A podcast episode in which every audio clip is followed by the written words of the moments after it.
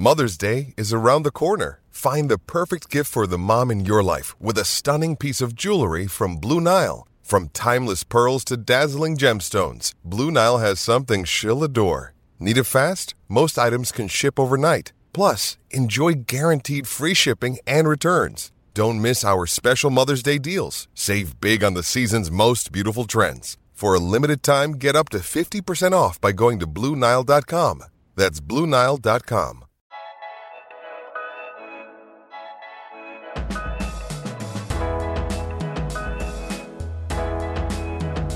Welcome to Warriors Off Court, the San Francisco Chronicle's NBA podcast.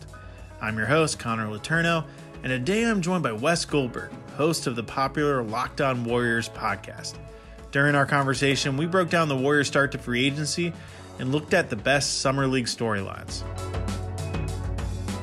Wes, thank you so much for joining me back on the podcast.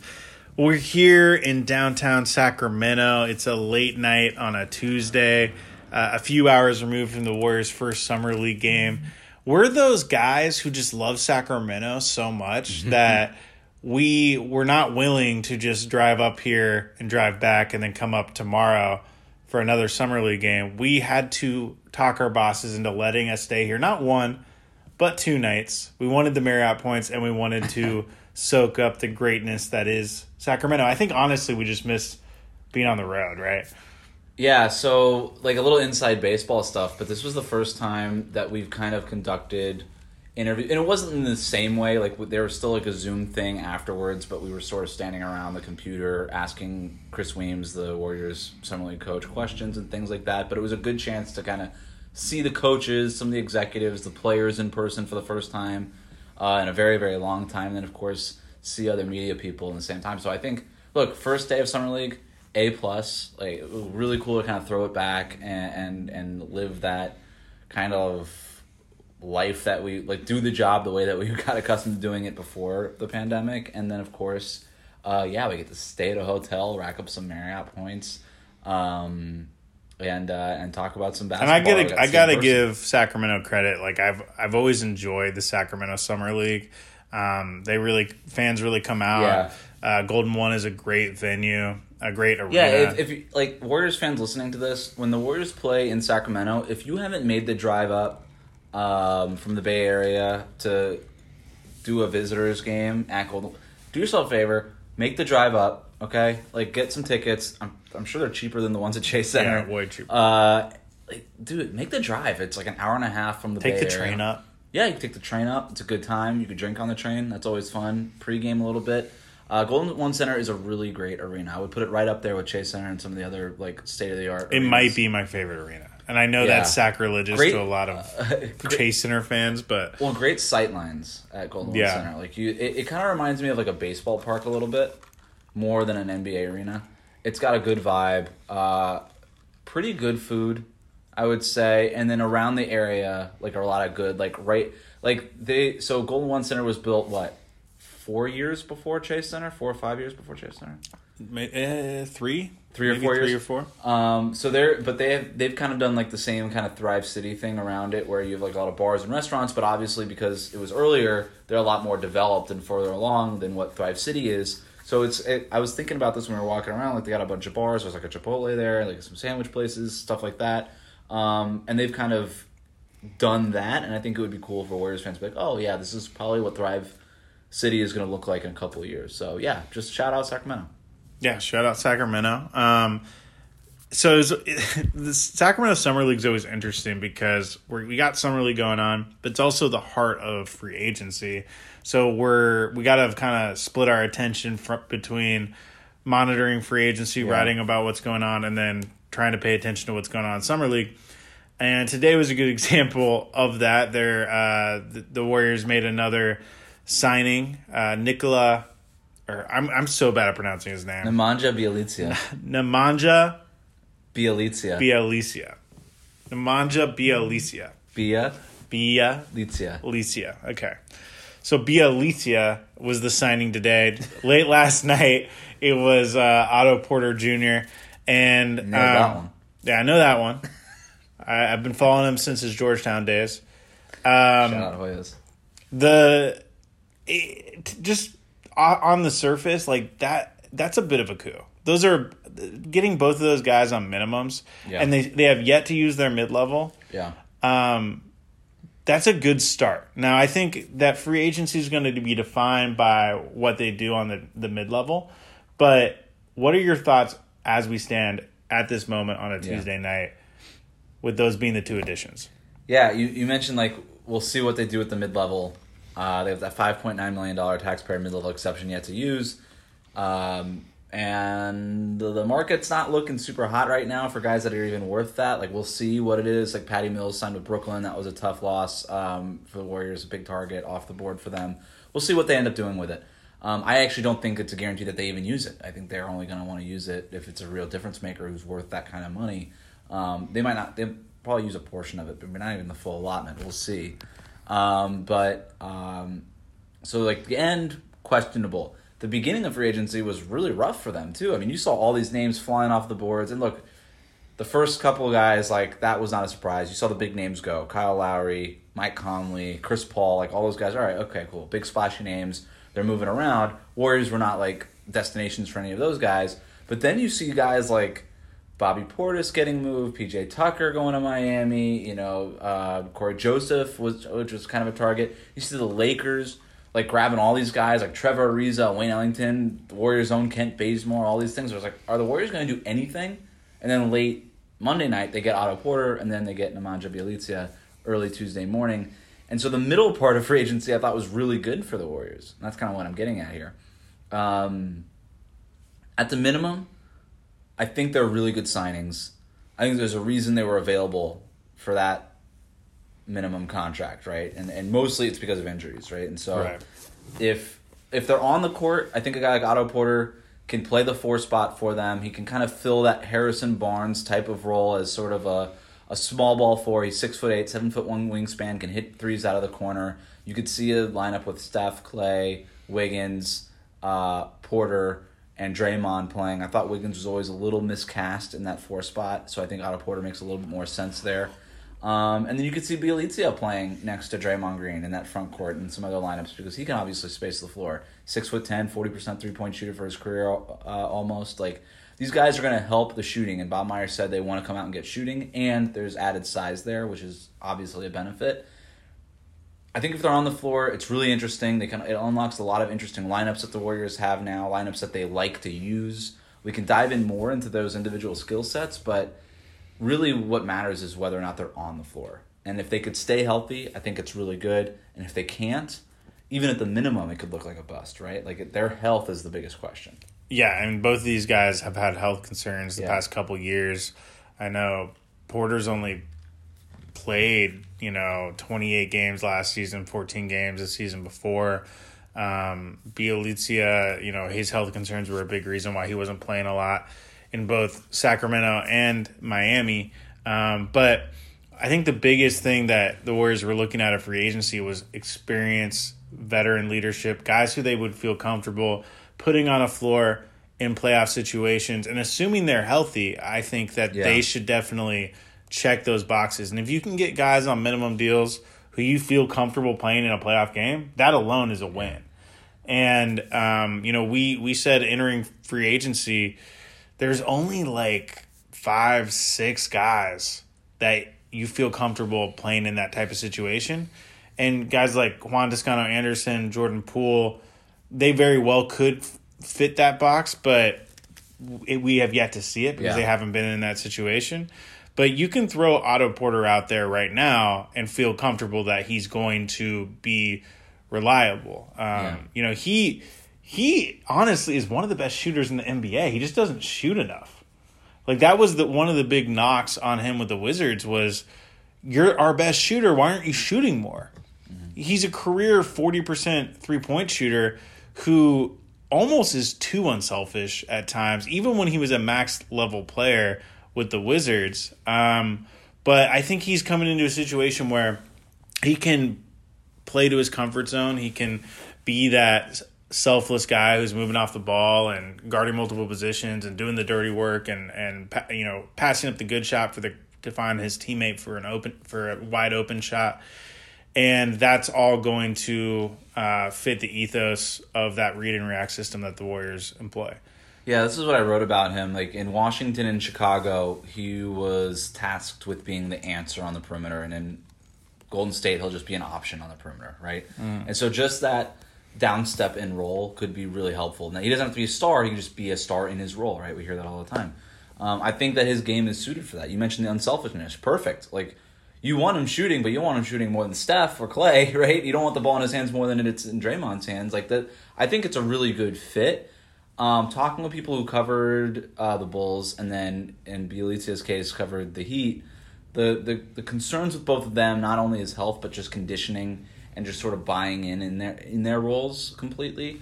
Um, it seems like Otto Porter is buying in, right? We've, there's reports out there that he turned down more lucrative offers because he wanted to play a role for a playoff team like Golden State, kind of a one year prove it contract, re enter free agency in 2022 and try to get a bigger contract. And if that's the case, then boom, that's great. You want a guy like motivated in a contract year. That's exactly what the Warriors need right now. Um, the Bjelica's thing, uh, I don't really know what his motivation was, but if again, like he was signed at the minimum for a reason and the questions that keep coming up with him is motivation, conditioning, buying into a role. He was griping about playing time early on in Miami. Like they traded for him, and within a week he was out of the rotation. And they decided they needed to go sign another center, and they went out and got Dewayne Dedmon, who played over Bjelica. And by the way, they just re-signed Dewayne Dedmon. And that ended up being a better option for them. Um, so I don't know. It just depends on uh, whether or not he he buys in. But look, and if Bjelica is a guy who is playing spot minutes. You know, he kind of plays that Jonas Jerebko role. You remember the Jonas when Jonas Jerebko was on the team? They've been sorely missing him. You know, no, but I mean, like you you you you get like ten to fifteen minutes every second or third game. Like that's not. That's not such a big deal or a big loss on a minimum contract. But Bjelica is better than Jonas Jerebko. He is better. Okay. He is better. Yeah. I actually like I like the Bjelica fit again. Like I'm not down on it. I think at the minimum you do it right. 100 times out of 100 you just do it. We'll see how it works out. I think the three point shooting is going to be really important. The, the, Warriors have been looking for, to your point, the Jerebko thing. That was like a shot at, hey, can we go find a floor spacing big? Uh, Omari Spellman, that was like a shot. Can we go find a, a floor spacing big? Like they've been cycling through these guys. Bjelica of all those guys is the most proven, right? Like we know that he can, and he can actually handle the ball a little bit. Like he's not afraid to dribble two or three times. Um, he runs a lot of handoffs on the perimeter. I think that would work. Like we saw Marquese Chriss do that a couple of years ago with those handoffs. I think he fits that role. Um, he's a good playmaker. He averages 1.8 assists over his career.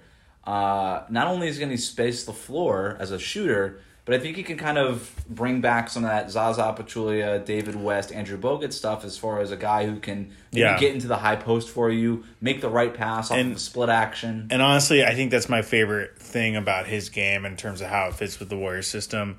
The Warriors have He's really they've really missed guys like David West and Zaza Pachulia. Yeah you know, guys who can post up on the low block and just with one hand kick out to an open shooter and read read the defense really quickly and make a snap decision.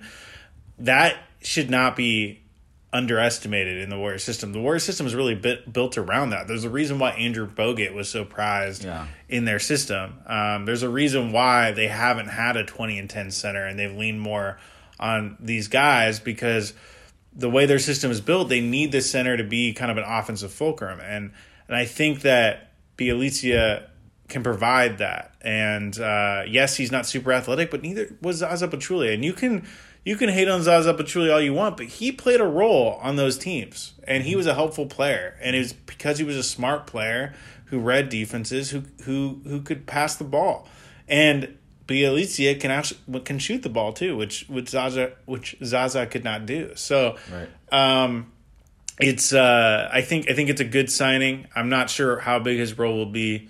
I do feel like as long as Porter is healthy, that he'll be a legitimate top eight rotation guy. He should be. He yeah. has the talent. He's only 28. Like people forget he's he's he sh- he should be in the heart of his prime right now. Mm-hmm. Um, I think his best years are behind him because of the injury issues and the lack of explosiveness. But I think he can be a real solid role player. And look, this is a guy who, at his core, is a role player. He just was such a good role player that he ended up at one point getting a max contract. Yeah, he's he's signed that max when um, you know there was that summer of 2016, and then that following year 20 like there a lot of guys were making a lot of money back then. Paul George was kind of was a big deal. Like everybody was looking for wings. The right? Nets had a ton of for- money. They Yeah, yeah. they gave him a crazy offer sheet. Yeah, and everybody was looking for like that three and D wing, right? The Paul Yeah. Georges, the Kawhi Leonards, and everybody's like Otto Porter, third pick in the draft. Like he should has all the tools, and he does, right? Like good shooter, defends multiple positions, all these things. Um, injuries obviously robbed him of that kind of versatility defensively. I, I don't see him defending guys at the point of attack. I think he's going to defend mostly threes and fours. Um, but we'll see, right? He's got the strength. There's the the physical profile is there for him to be like the Wiggins backup and and guard, you know, apex predator wings like LeBron and Kawhi and PG and things like that. So look, again, at the minimum, it looks like a home run, but he's got to play for you. My only question is, all right, Otto Porter, that's good.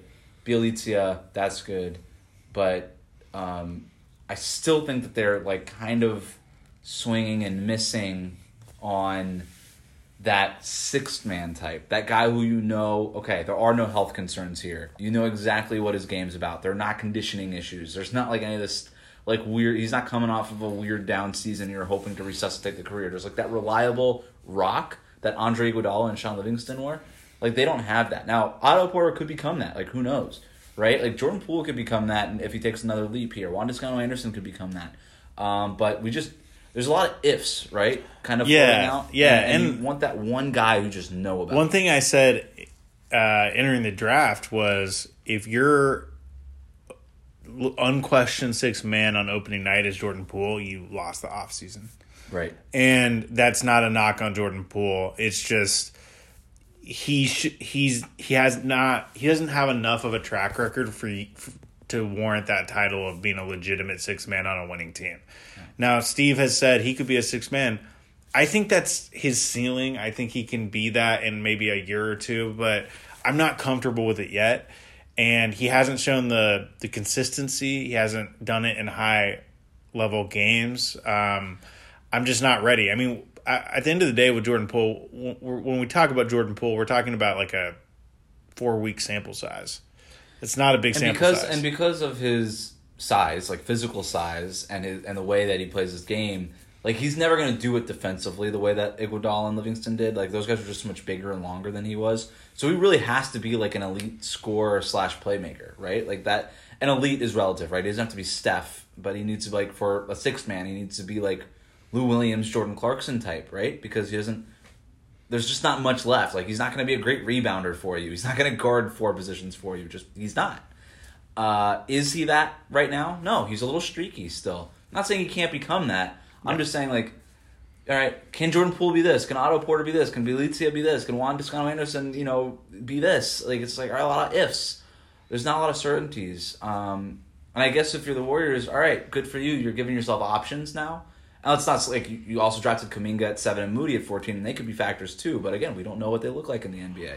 So again, just like a lot of ifs. Good for you for giving yourself options. It would just be nice if you had like a thing that you knew about. Yeah, exactly. And you know, there there's still plenty of names left on the board right now uh, of who is available. We're entering Wednesday morning. Who do you like at that mid level? Like, who would be your number one pick?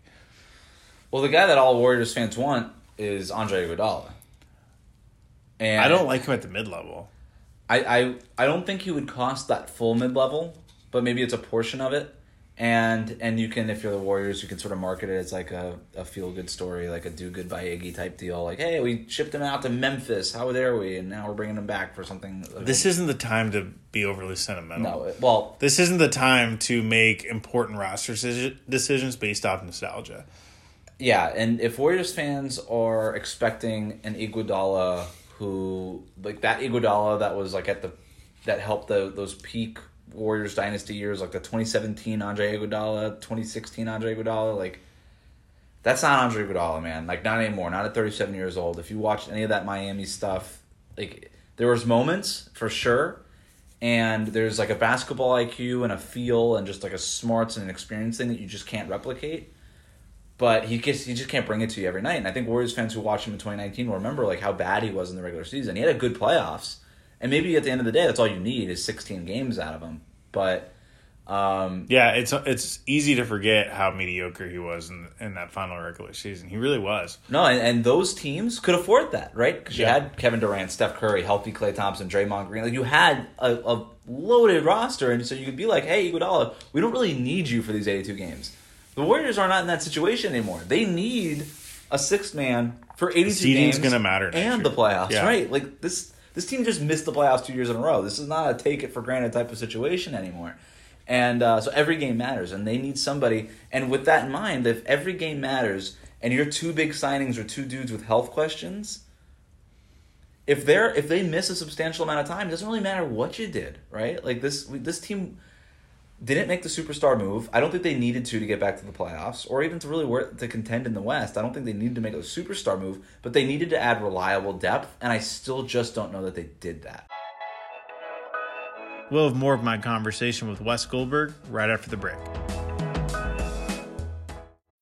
When you need mealtime inspiration, it's worth shopping Kroger, where you'll find over 30,000 mouthwatering choices that excite your inner foodie. And no matter what tasty choice you make, you'll enjoy our everyday low prices, plus extra ways to save, like digital coupons worth over $600 each week. You can also save up to $1 off per gallon at the pump with fuel points. More savings and more inspiring flavors make shopping Kroger worth it every time. Kroger, fresh for everyone. Fuel restrictions apply. So who, other Oh, than I didn't Andre answer your Iguodala, is Um, is your pick? If they could bring Iggy on the minimum, I would do it in a heartbeat. The mid level, I'd have problems just to put a uh, bow tie on the rest of on that conversation. But um, as far as we know, and look, we were just covering a summer league game, so if, stu- if people signed, I don't know. But like a guy like Reggie Jackson to me makes some sense. I wouldn't say he's the most reliable, but there's just not dudes that are out there really right now. Um, like Danny Green, I think is still available. Uh, I just don't know like how many more wings do you want, right? Especially wings who don't handle the ball because that that's what I'm looking for is a guy who can just uh, run some offense for you, who can play make. Because once you get past Steph and Draymond, you're kind of only looking at Jordan Poole as a playmaker, facilitator. I just don't think that that's enough, right? Like Kuminga's not at the level to do that yet right now. Uh, we were just talking with Kris Weems. He thinks Moses Moody's an underrated like pick and roll kind of playmaker type guy. You just don't want a rookie to be doing that kind of stuff at the NBA level. Like they're just not ready to do that. Uh, I think they really, really need an experienced uh, playmaker, somebody who knows what to do with the ball in his hands, who you, like you said, trust at the end of important games. I agree, um, but I just don't see a lot of guys out there that I love. I mean, I personally think they could use more scoring punch off the bench in in a backup point guard role. Dennis Schroeder would be uh, an intriguing option to me. Yeah, I mean, if he's si- if he's, if I- he's he- available for the mid at, level, at the mid level, but he hasn't signed yet. I mean, you don't Right. know. Yeah. Um, and then beyond that, I think Reggie Jackson's probably your best option. Um, I like. I, I know he's not a point guard. I like Danny Green and his fit on this team, but I do agree with you. I think they need another point guard. But you know, maybe that maybe that point guard is a, is a minimum guy. You know, uh, I don't think it needs to be a big name guy by any stretch of the imagination. Just someone that you feel comfortable handling the ball from time to time because they like we've talked about. They have other ball handlers. They have Draymond. Juan Toscano Anderson proved that he can be that guy. Um, I just think they need an actual another point guard because Nico Mannion, even though he had some moments and he's done well with the Italian national team, has not proven he's ready for that step yet. Um, but you know, I I wouldn't be opposed to using a, another minimum on a point guard, and then with that mid level, maybe taking a swing. And I, I'm, I'm, I'm honestly a fan of the idea of maybe gambling on someone like Victor Oladipo. I know that's a risk, but it's to me, given what's out there, given their situation, it might be a risk worth taking. The Oladipo thing's interesting, right? Because yeah, at first you would have much preferred a guy like Patty Mills or a Cory Joseph or Norman Powell or somebody like that on the mid level exception, but those guys are not available anymore. So maybe now is the time to take a swing. And a guy like Oladipo projects is exactly everything we're talking about. He can run offense for you. He can make open shots. He can play off, so he can play off the ball, play on the ball. Um, really, really good cutter. Can defend multiple positions. But it's again like can he stay healthy? Like we know he's not going to be ready for the start of the regular season. When will he be ready? Will he be ready in the middle of the regular season? Could he help you make a Yeah. playoff push? Yeah, in an ideal world, he'd be your like starting shooting guard for a minute until Klay comes back, and the timeline doesn't match up to that. He might even be out longer than Klay. So you know where what's that? That's a, a big hit on on the prospect of taking him. There's Lou Williams out there. Yeah. Um, I personally am not. Uh, I haven't given up on Lou Williams. A lot of people are super down on him right now. I, I know he wasn't great last season with Atlanta, but I, I think this is a team that needs go to offense at times Yeah. with that second unit. They need guys they know are, they're going to get buckets from. I was a fan of the idea of them going after someone like Alec Burks, who who was on the team a couple years ago and on that really bad team a couple years ago, and was one of their most reliable scorers, and then proved on a pretty good Knicks team that he can be that in a winning environment this past season. And I thought if they can go get him, then they should do that. But you know, understandably, the Knicks brought him back, so. Um, I I I, I worry that they're going to not be able to follow up what I thought were pretty solid minimum signings.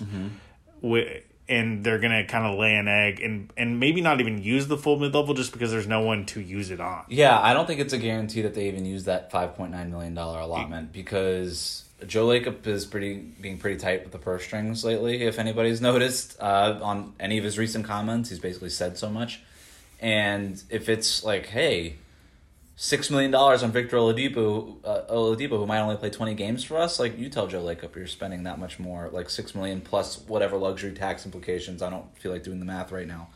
Um, but I'm looking at a list of some of the, the top point guards who are uh, uh, top guards who are available. I mean, for what the Warriors can afford, right? Frank Ntilikina, Elfrid Payton, Dennis Smith. Yeah, Do they want to go? I would I would I would maybe I would maybe take Langston El Galloway, Raul Neto. That's that might be an interesting option. I I wouldn't hate Elfrid Payton. Um, I don't like any of the other ones. But even at like, if you can get him at the minimum, yeah. But a portion of the mid level, even like, it's it's like all right, man. How many guys do you want on prove it deals? Like I, me like the upside of that is, hey, you got like three guys on prove it deals, and they're really out there to prove it, and they have some career seasons, and it super works out for you. Uh, but the other side is they're on prove it deals for a reason. We need to see it happen. They need to prove that they're good enough to be in the NBA, and um, I just I don't know what it is right now. I, I, honestly don't see the move. Uh, it looks and, so the Oladipo thing is interesting because it, at least it's a swing. I think that they need to at least add another guy, and, and it wouldn't shock me if they added him on the minimum instead of the mid level or a, a, a small portion of the mid level um, instead of that full mid level. One thing we haven't talked about, Kelly Oubre hasn't signed anywhere. I know I wanted to bring him up. And I haven't heard any rumblings about where he could sign outside of the early report that he uh, has mutual. There's mutual interest with him in San Antonio. I kind of feel like that came from Oubre's camp. Yeah. Um, I'm not sure how even real that is. Like, I don't even know if I heard mutual interest. I just heard that Oubre would be really interested in like in the lead up to free agency. It was Oubre would love to play for Gregg Popovich, and it sounds like the Spurs were like, "All right, cool for you. That's good for you, man." Like, like you know what I mean? Like, I I don't know. And and you look at some of these other wings who got picked up. You know, Evan Fournier goes to the Knicks, right? Like the Knicks were long thought an Oubre uh, destination. Uh, there's just not a lot of teams with cap space left right now. So if Oubre's looking for that payday, I don't know that it's going to be there. I don't think it's going to be there. And I honestly think he could end up having to settle for the mid level, which would be in his mind like a complete nightmare scenario because I know he was thinking like 15, 20 mil range. Um, I think it's always interesting when you you have these prognostications about what guys could make and then you you see what they actually make and sometimes it's just so off. And um you know, I think that people assume that there's going to be a market value for someone like Oubre because he's put up X numbers and and what have you, but front offices care a lot care about a lot of things more than just raw points per game. Yeah. Like they care about your locker room fit, they care about how you serve winning, Yeah. they care about uh, how you fit their system, they care about all these things. And in some of those other intangible categories, he does not grade out very well. He has never. it's- he's been a negative plus Yeah. minus player every single year in his career. He has not proven that he can help a team win. The Warriors were noticeably better last season without him.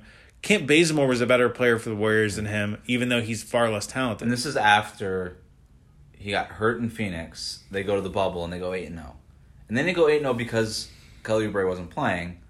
But things did seem to click there, Yeah. and they were very quick to move off of Oubre. and then he's Um, traded, and then obviously they get Chris Paul and they take So- off. I mean, I, I do wonder if there's if you're a front office with cap space. So as far as I know, the Spurs still have cap space. The Thunder still have cap space, uh, and Charlotte has about thirteen million dollars in cap space. This is according to the latest projections. Um, if I were one of those three teams, I would maybe I would I would look at Oubre very seriously, just as a guy who we could flip maybe at the trade deadline for assets. Right? If you're sitting here with all this cap space, and we just name some of the free agents out there, like I don't know. Like, are any of those guys getting you really excited? And if you're if you're San Antonio, Charlotte, or Oklahoma City, you're all in different phases of a rebuild, but you're looking for future assets, right? Like if you're Charlotte, you're trying to just get guys to put around LaMelo. I don't love the Oubre fit with LaMelo, even though he can play up and down. I think it could work. Like Charlotte to me makes a lot of sense because you're like, all right, let's take a flyer on this guy. If it works, awesome, and if not, like maybe that's a, a, a situation where you could sell at the deadline and, and you know there's a team that's on the fringe of the playoff run and say hey we just need some sort of 3 and D type of wing. We need size. We need some defense. Let's take a half year flyer on Oubre like and, if you're Charlotte maybe you get a you know a protected first rounder or just something back in return Right. a trade exception like that could be helpful right and so that's what I think ultimately will happen like uh, for Oubre, because I still think that there's a I I. I still believe in Oubre as a player. Yeah, like I I think do there's a lot of tools there. There's a lot of things to like. He brings like he can be really productive. I mean, like the guy scored 41 points in a game against Dallas this last season. Like he's not terrible. Like he can help you in the right role. Um, there's a role for him in the NBA. Certainly an NBA player. It's just sort of like finding that fit. Yeah, and it's it's gonna be it's gonna be really interesting. I think uh, I honestly think the way that he's handled the lead up to free agency is backfiring on him. Um, he went on a lot of podcasts. He went on a lot of radio interviews. He did a lot of PR, and it was interesting to me because I'm like, you're doing all these interviews, yet you're not saying things that are very PR friendly. You're not saying things that really are going to help your case. Like, Yeah, if you're going to do very those things in the lead up to free agency, you should have a very specific plan in place. You should know what you're saying. And it felt like he just was speaking off the cuff and he said some things that were like, who's going to listen to this and want to sign you? Like the way he was talking about the Warriors putting him in a box and look, teams saw how how that whole situation unfolded. They didn't put him in a box. They just saw that he wasn't playing very well. Like and not helping them win. I mean, it's uh it just shows where his head's at. I think he was it came across like he might think more highly of his abilities than other people Yeah. believe him to be. he he obviously wants like the room to grow and and like play his game. I don't know what that game is, you know. Like he's not a great ball handler. Uh, you know, what do you want? Like, what does he want to be doing? I don't. He just like, wants to run the, box? floor and throw down dunks and I guess like, I, but the Warriors let him do that. Like that was like, what do you want to do? You want to like run offense for us? Like I, I I don't really know what the what the problems with the box that he was in was. Right? Like you're sharing a court with Steph and Draymond, and look, maybe it was something behind the scenes that was happening. Maybe it was the fact that they did put him in the second unit instead of making him a starter. Like at the end of the year. I don't know. Whatever it was, something rubbed him the wrong way in Golden State. That's fine, man. Like it's not everything's for everybody. But uh, you're right, absolutely right. Like But it just feels like you can't just pl- say universe. It just feels of- like every place is rubbed in the wrong way. It's not like he actually liked Phoenix. Uh he didn't speak very highly of Phoenix. No, okay. No, I think he liked it. no he's been pretty negative about mind. Phoenix. His time with Phoenix. Um, Yeah, I don't know where he he, wants to go. eh, but you know, you know those people in life where it's like they just kind of complain about everything, and it's like, does everyone just suck around you, or or maybe you should look yourself in the and that's why I'm not sure about the Spurs fit because the Spurs they're really good with player development. Um, but they don't strike me as a team that's just like, hey, here's the here's the rock, go do whatever you want, right? Like, No. Gregg Popovich has a military background. He's he's not a Spurs type player. Uh, I think Charlotte makes a lot of sense. I just keep going back to Charlotte. You can just see LaMelo like wanting to run the floor with them. It's they're young. They play fast. They play free. Uh, I could see Oubre actually thriving in that type of situation. he could be kind They of a sec- wings. he could be kind of a security blanket for Bouknight. If Bouknight doesn't end up being super great yeah, as a and you just got a bunch of young guys that just want to run the floor. I think it's a really good fit. I just I, I don't know what Charlotte's um, like team needs are, what they're trying to accomplish in free agency, but if they circle around Oubre, I think it would. Make, I would think it could make some sense for both sides. I like that. I like that because he fits their style of play. One thing I wanted to touch on real quick before I let you go is is summer league. Um, tonight was the first night of summer league, but it almost didn't really count because none of the key guys played. Uh, Moody didn't play. Um, J- Jonathan Kuminga did not play. Even Mychal Mulder and Gary Payton II, who are on the roster, did not play. Um, what is the biggest thing you're going to be watching in both Sacramento and Vegas? Oh, Jonathan Kuminga, and like that's one A, and then like one D is like Moses Moody, but it's all about Kuminga, man. Like this is Yeah. it. That's the only thing that matters in summer league. Yeah, you got some like G League, like Santa Cruz guys who make get called up for two way contracts, like whatever. If you're like really in the weeds on Warriors roster stuff, which which I am. yeah, no, I, both, I, and, like I asked some. I asked some uh, some questions about potential two way candidates, but Yeah, I think there's some of them on this roster. So I think guys like Ryan Taylor, the center, the center who's Selom Magu- Mawugbe. Yeah, you wrote a profile on him. I, I think both of those guys have inside tracks and maybe getting one of these two way deals. We'll see. Um, but uh, whatever, like two ways or two ways. Like this is about Kuminga. Like you want to see him against really stiff, com- like not really, not really stiff competition. I think it's somewhere between college and what he was going against in the G League Ignite regularly. Um, but you know, NBA level to a degree competition. What does he look like? What did he learn from a rough kind of end to his G League Ignite stint? Um, can he play right away? Can he contribute right away? Because we just watched Davion Mitchell hang like twenty one points or whatever it was on. He looked like a man among boys. He looked like even though like, his team just lost. put him on an NBA court. He's ready to go, right? And that was the thing with Davion Mitchell. Everybody knew he was ready to go. Like nobody debated that. It was I guess, I guess there was people on Warriors Twitter being like, he can't play because he's got a six three wingspan. Like that's the only thing that matters. But um, that was my impression of all. Are you are Twitter. you hating Warriors Twitter right now? Yeah, I am actually. Wow. Wow. No, I am because it's like they were unhappy about literally every player in this draft. Like somehow, if they didn't get Cade, Cade, Cade Cunningham, people were upset. Yeah, a lot of people really anti every every too. pro- all I kept hearing from everybody that works in the NBA is that this is a deep draft, and everything that I heard from uh, Warriors Twitter was that this draft sucks. yeah. So, whatever. Yeah, Uh, I mean, I the same people who were uh, hating on the killed this, potential. Franz Wagner pick, The people were hating on the Kuminga pick. It's like, okay, you, you have to like one of them. Like if Two you if you hate coin. Franz Wagner, then you should like Yeah. Kuminga, and if you hate Kuminga, you should. This like is not all. I know I'm gonna get hate on this because whatever. I've somehow I feel like become like a villain this On my summer, podcast, On your podcast, yeah. Look, there are people out there, and you know who you are, who are awesome. Like the people on Warriors Twitter who are great. You know who you are. I know it's probably a vocal minority. I don't mean to come off as a complainer, but Jesus, be happy with something, people. Anyway, um, it's all about Kuminga. Can he play? What does he look like? Does he come out and look overwhelmed and skittish? Or does he come out and look like something closer to Davion Mitchell? Because you took Kuminga over Davion Mitchell. And I know that you don't really expect him to play right away, but there should be some sort of hey, he's six foot eight, he's the most athletic guy on the floor, he has all the tools to dominate.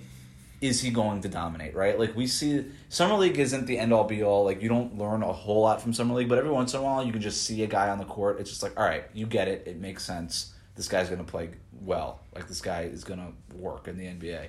It's all about Kuminga. That's the only thing anybody cares about. No, I I, I want to say a different thing, but you're right. That's totally everything that I care about. We came up here initially to watch Kuminga play tonight. We found out that he and Moody were sitting, and we're like, oh, I guess we're just not gonna write tonight, like because there was honestly just Nothing nothing, else. Yeah. I worth mean, look, writing about. No, no are- offense to everyone who played tonight. We're still won, Right. in an overtime game, Right, right. But ultimately, that's what matters. And to build off what you were saying, I I there's a big part of me that wants to believe and honestly does believe that Jonathan Kuminga is further along than a lot of people are giving him credit for. People are talking about him like, oh, he's got to spend the next two years in the G League. You think the Warriors want to send their top 10 pick to the G League for extended periods of time?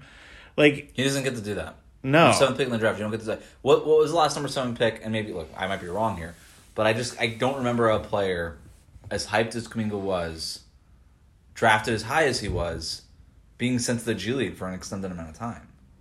Like Yeah. I'm, I'm trying to rack. Like I could be wrong. There might be a player that I'm not thinking of. Marcus Smart was in the G League.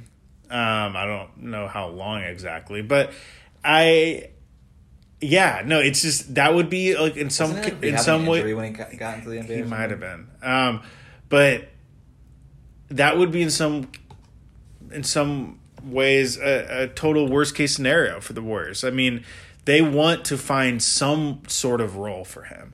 And And by the way, he just played in the G League and he hurt his draft stock, so it's not like the G League is super great for him. Yeah, but you got to keep in mind he was playing on a team with Jalen Green. Jalen Green, you know, became the guy. Uh, if he was on a team that didn't have a Jalen Green type player, does does he regress the way he does? I'm not sure he does. Um, I don't know. They just they. It's not going to happen. Is is like it? Look, he might play in the G League for a little bit, but it's not going to be for an extended amount of time. I don't see him playing that Alen Smailagic role of hey, you just never play. Yeah, people literally. I've seen multiple credible people be like, "Okay, he'll slide into the Smiley gets role." Like, wow. If I'm Alan, if I'm Jonathan Kuminga and I'm seeing that, I'm feeling insulted. I mean, Yeah, I uh, mean, like, Alen Smailagic isn't an NBA player. I think and they to. They they're gonna. I could imagine. Look, summer league's gonna matter. How does he respond? How does he look? How does he take the coaching? All these things. These are reports that Kris Weems is gonna be sending up the poll throughout this whole summer process, right? So that's going to determine what it is that ultimately happens with Kuminga's development. There's no question he has to develop, and there's a developmental plan that needs to be in place. We just I asked Bob Myers about this. He doesn't know what it is until they see him in summer league. Like like this is the start of it. Like you Yeah. got to have a barometer, and they don't know what the barometer is right now. The barometer can't be the G League Ignite program because that's not your program. yeah, So you no, they see how he genuinely don't know, and I don't blame them. Like I, No, it's impossible. know. anyone Yeah. who watched his his his his stint with G League Ignite would just be confused because he there at the beginning of the G League bubble he looked amazing. He looked like a legitimate generational talent, and then by the end of the, the bubble, it looked like is this guy potential He just seemed to material? over it. He like he was playing it like it was like pickup, and there was like guys running back on defense, and he was like, "I'll get it the next time." Like But I, I refuse to believe that those first three games in the bubble were a total aberration. Like I feel that they can tap into that. And the thing about him is he's an NBA ready body. Yeah. Physically he's ready to be on an NBA floor. I feel like you could throw him into an NBA game tomorrow and he would not look completely out of his depth. He just needs to know what he's doing and buying into whatever it is that he's been told to do, right? And we don't know that he can do that yet. Like we don't know. I'm not saying he can't. That's what the summer league is for: is to find all those things out. And then on a smaller level, just to just to have something a little bit different, I am curious to see Justinian Jessup. Um, we saw him for the first time tonight. Uh, he didn't shoot very well, uh, but he had some nice flashes. He had a pretty good second half. Um, you know, he's got he's got more in his arsenal than just knockdown three point shooting. He had a couple like nifty moves around the basket and things of that nature. Um, I think we're gonna see in summer league whether or not it's viable for him to be on the 15 man roster this season. Um, look, team defense. I think he's. I don't know that he's a plus there, but he knows what he's doing. Play, he had a nice steal early in the first quarter, early in the game. Played the passing lane well. Plays hard. anticipated the thing. He was playing really, really hard tonight. Like he really wanted. I think it. he was. He I seemed a little nervous. a little skittish, right? And I think that's maybe what threw him off, and that's why he didn't shoot very well. But the fact that he kept shooting was really good. Like you love to see that. Um, but like all those things are great. But at the end of the day, he has to basically be a forty percent three point shooter, and if he's not, like the Warriors are hoping that he's their Duncan Robinson, and if he's not that, then I don't know what exactly he is because he's not a great athlete. He's gonna be beaten off the dribble probably his entire NBA career, right? And so you just sort of you factor that in as a given. Okay, well then how do you make up for that? Well, you better make a ton of threes if you're giving up a bunch of twos at the basket. Um, so if he's not a 40% three point shooter, it's not going to matter. And if he keeps taking shots, great. They're going to have to sink, right? Because it's not as if he'll probably get a training camp invite and, and he'll be involved in that process. But um, the only way he makes the roster and doesn't go back to Australia is if he's nailing these threes at a really, really high clip.